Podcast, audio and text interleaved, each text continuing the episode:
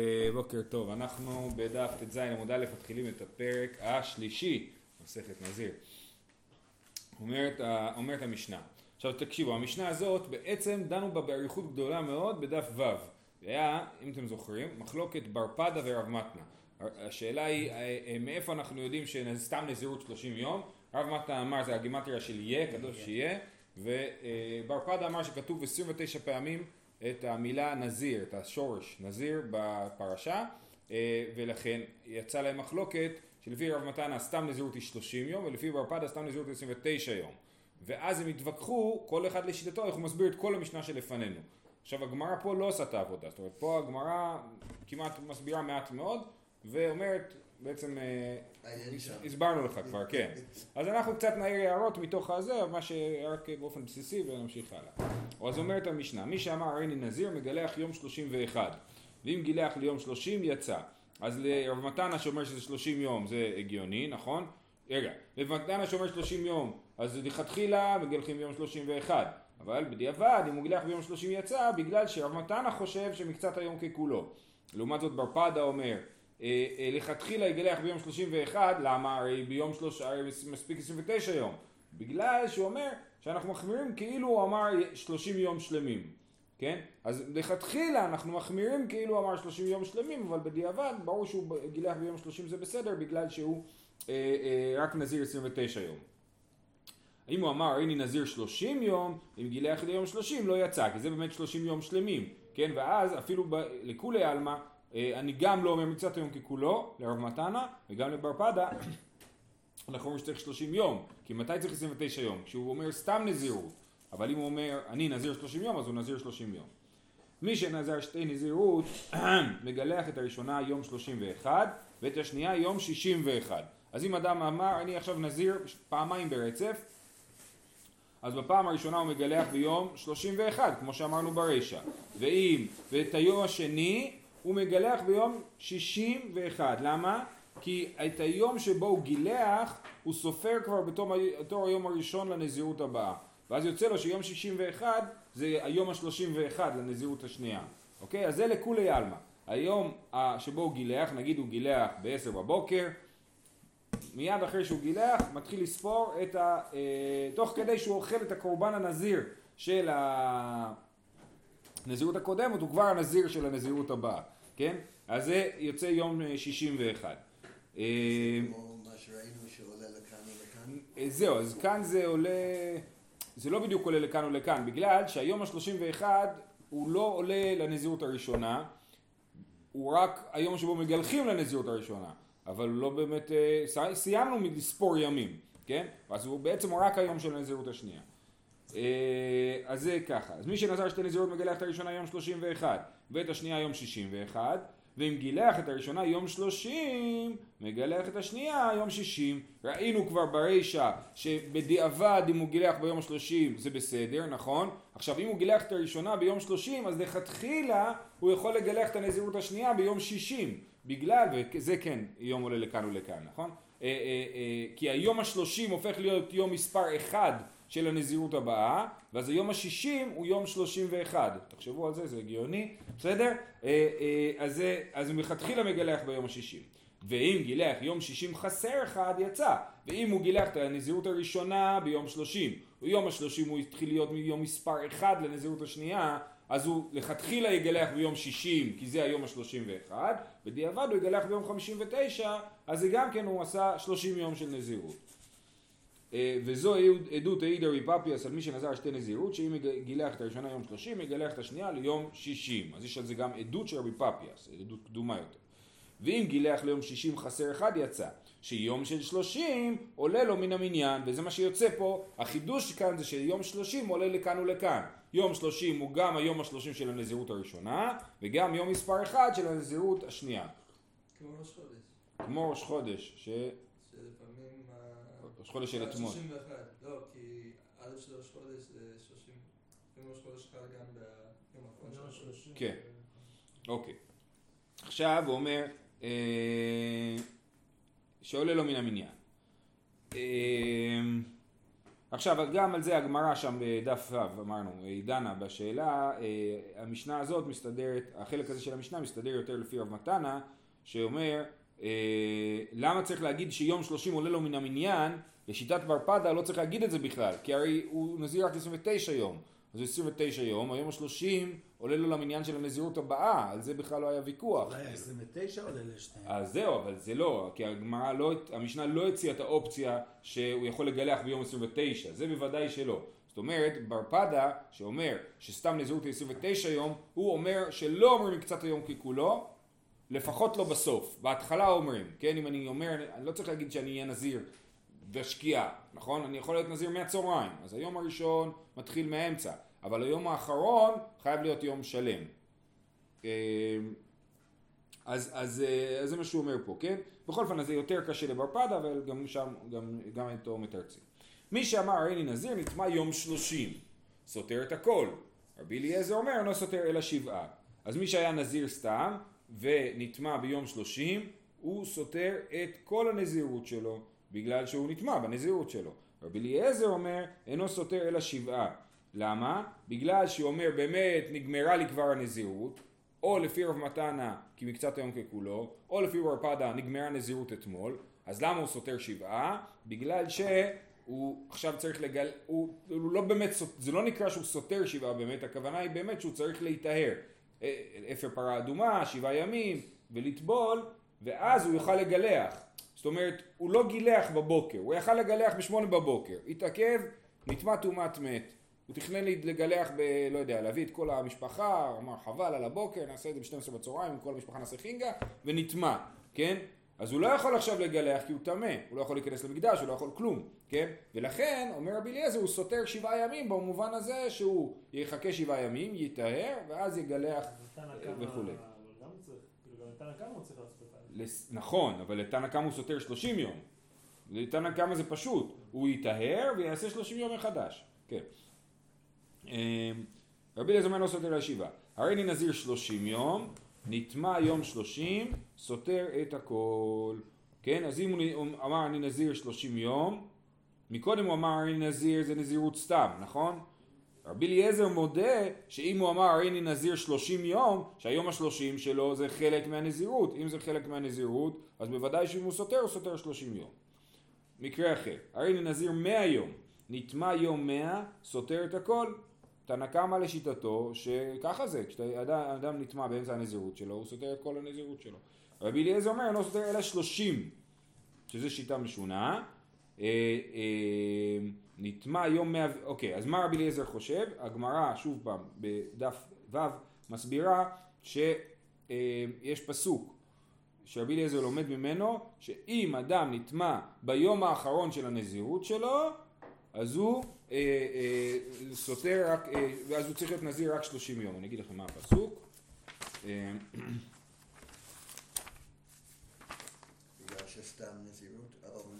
כן, הוא נזר 100 יום, נכון, אבל הוא אומר מהפסוק, זאת תורת הנזיר ביום, ביום מלות ימי נזרו, התורה אמרה ניתנה ביום מלות, תן לו תורת נזיר. אם הוא נטמע ביום מלות, ביום האחרון, אז אנחנו נותנים לו תורת נזיר, כאילו נזירות קצרה של 30 יום, ולא את כל הנזירות שלו. זאת שיטת רבי אליעזר, אבל זה כאילו לא קשור לדבר הקודם. זאת אומרת, היה להם מחלוקת אחת על מי שנטמע ביום 30, האם אני אומר קצת יום ככולו וכולי, והאם סותר שבעה ימים ו- או, או, או הכל. ויש להם מחלוקת נפרדת, למי שנטמע ביום 100 מתוך המאה, אז רבי אליעזר יש לו דרשה מהפסוק שהוא לומד שהוא סותר רק 30 יום, בניגוד לתנא קמא שאומר שהוא סותר הכל. ונטמע יום 101, שבאמת זה לא בתוך הנזירות שלו, אבל הוא עדיין לא גילח, סותר 30 יום, לפי רבי, אליעזר אומר, לא סותר לשבעה, תנא קמא אומר סותר 30 יום, למה הוא סותר 30 יום?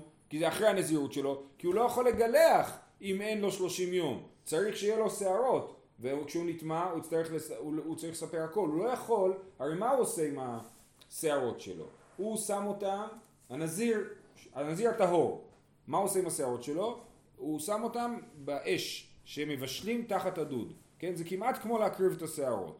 עכשיו, הוא, אה, אז, הוא מקריב, אז הוא מביא את השערות שלו. עכשיו אם הוא נטמע, הוא צריך לגלח את כל השערות, הוא לא יכול להביא את השערות הטמאות שלו כאילו לבית המקדש. ולכן אתה חייב לתקן ולהיות נזיר 30 יום, כי המינימום של התספורת זה 30 יום. ולכן אפילו מי שנטמע ביום 101 לפי תנא קמא, סותר 30 יום. כי צריך 30 יום לגידול שערות, כן? שאין דגלה אחת פחות מ-30 יום.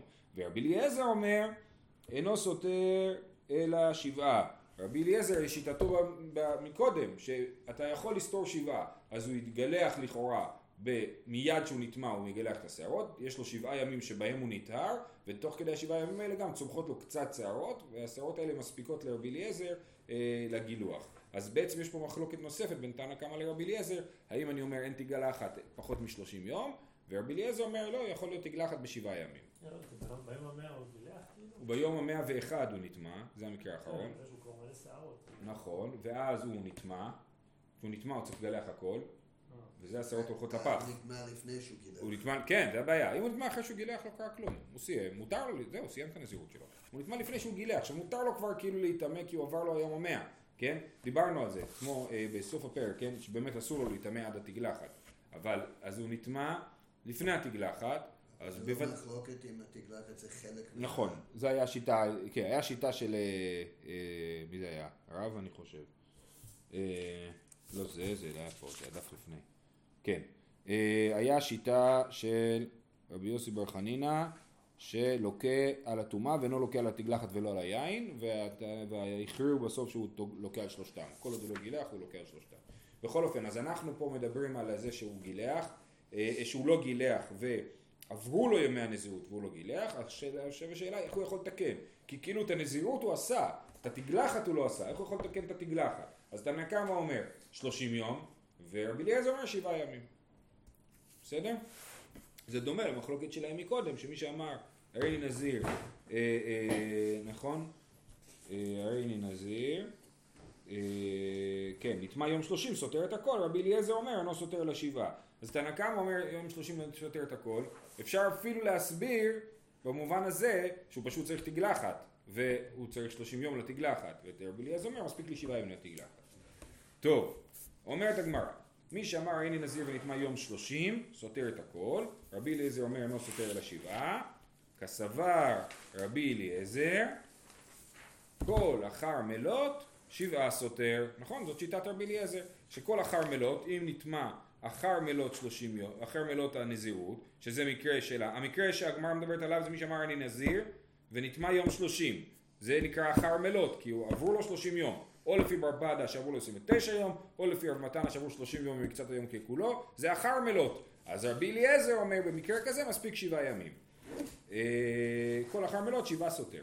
הרי אני נזיר 30 יום ונטמע יום 30 סותר את הכל, לא פליג רבי אליעזר דאמר שלמים. במקרה שהוא אמר 30 יום שלמים, רבי אליעזר לא חולק, ברור שהוא לא חולק, כי הוא מסכים שאם הטומאה הייתה בתוך הנזירות, גם אם זה היום האחרון, הוא נטמע 30 יום.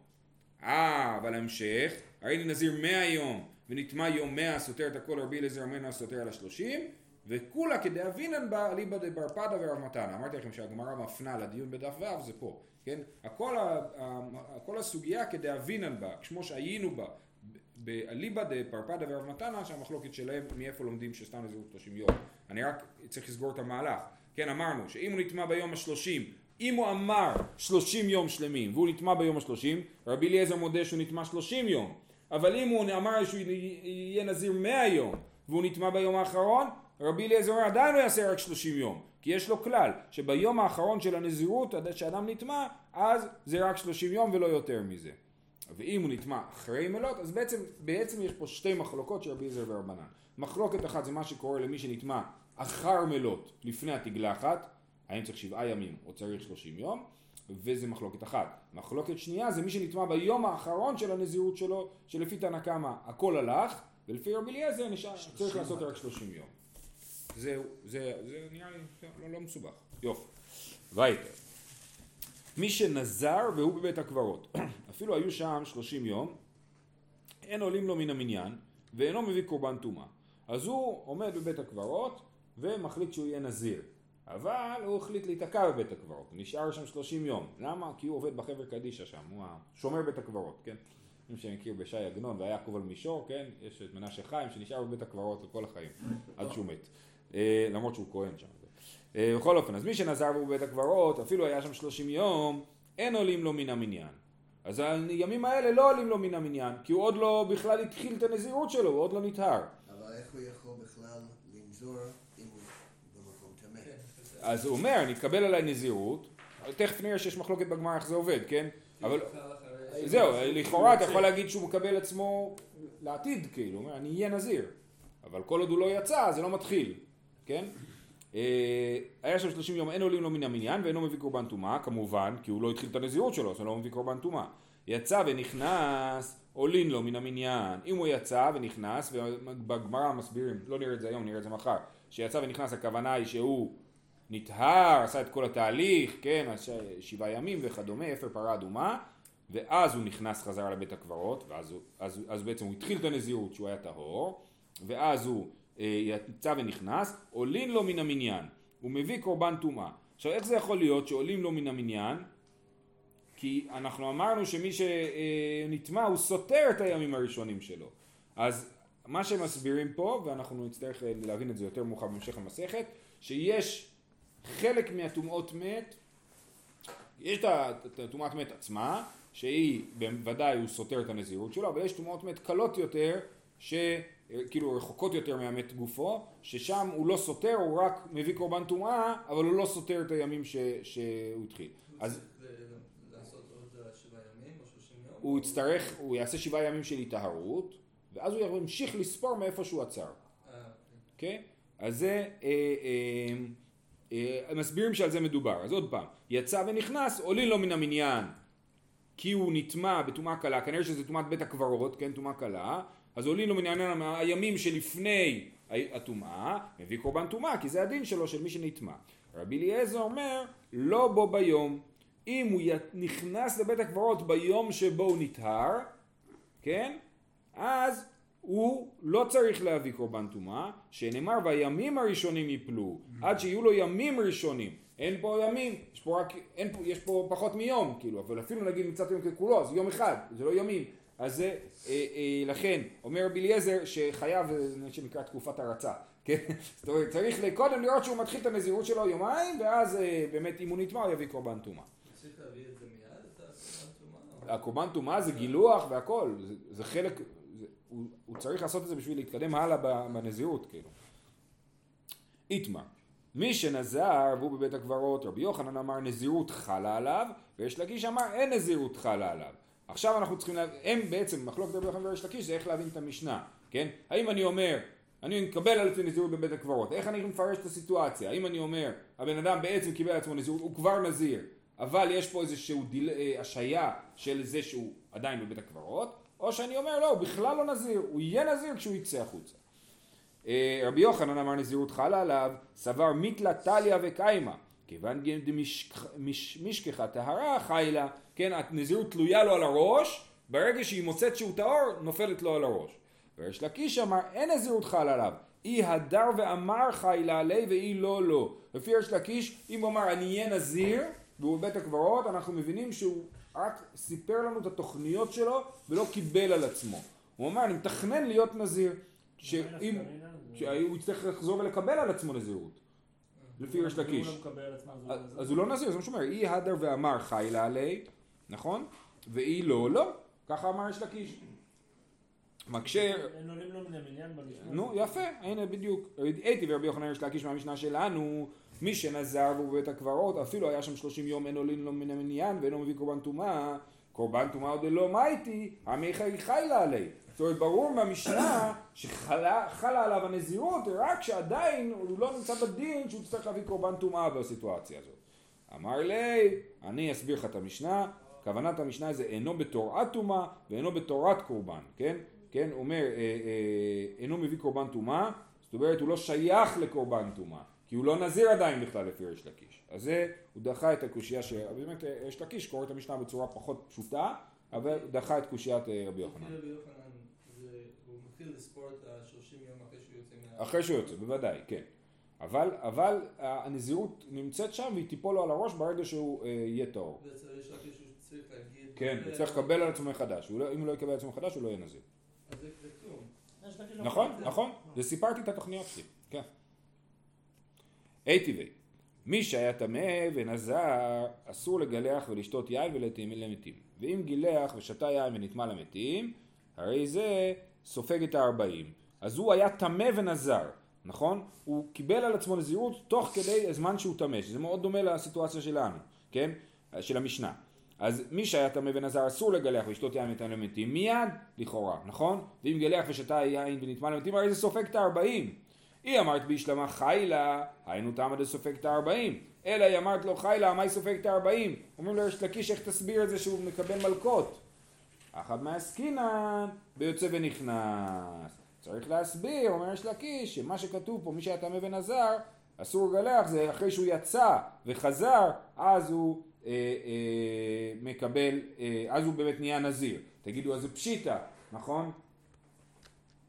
תשובה, אומר רש"י, ולאפוקה, רש"י הראשון בעמוד, אך מהסכם יוצא ונכנס, שיצא ועיזה בשלישי ובשביעי וטבל והדר אמר הריני נזיר, הרי לפי יש לקיש הוא לא יהיה נזיר עד שהוא לא יחזור ויאמר שהוא נזיר, נכון? אז פשוט, מה אתה רוצה כאילו, הוא היה טמא, אמר אני אהיה נזיר, הוא נהיה טהור, הוא אמר אני נזיר, ברור שהוא נזיר, נכון? ועד אה, סופג את הארבעים ולהפוק כמדי רבי אליעזר, החידוש של הברייתא זה שלא פוסקים כמו רבי אליעזר שאמר שבאותו יום שהוא התחיל את הנזירות שלו הוא עדיין לא חייב על זה, רק אם הוא היה נזיר יומיים אז הוא חייב על זה, ולכן אה, אה, זה, זה החידוש לפי הריש לקיש בברייתא הזאת. זהו, נוצר פה, אנחנו באמצע מחלוקת רבי יוחנן וריש לקיש, שיהיה לכולם בהצלחה. יש כוח עצום. אה,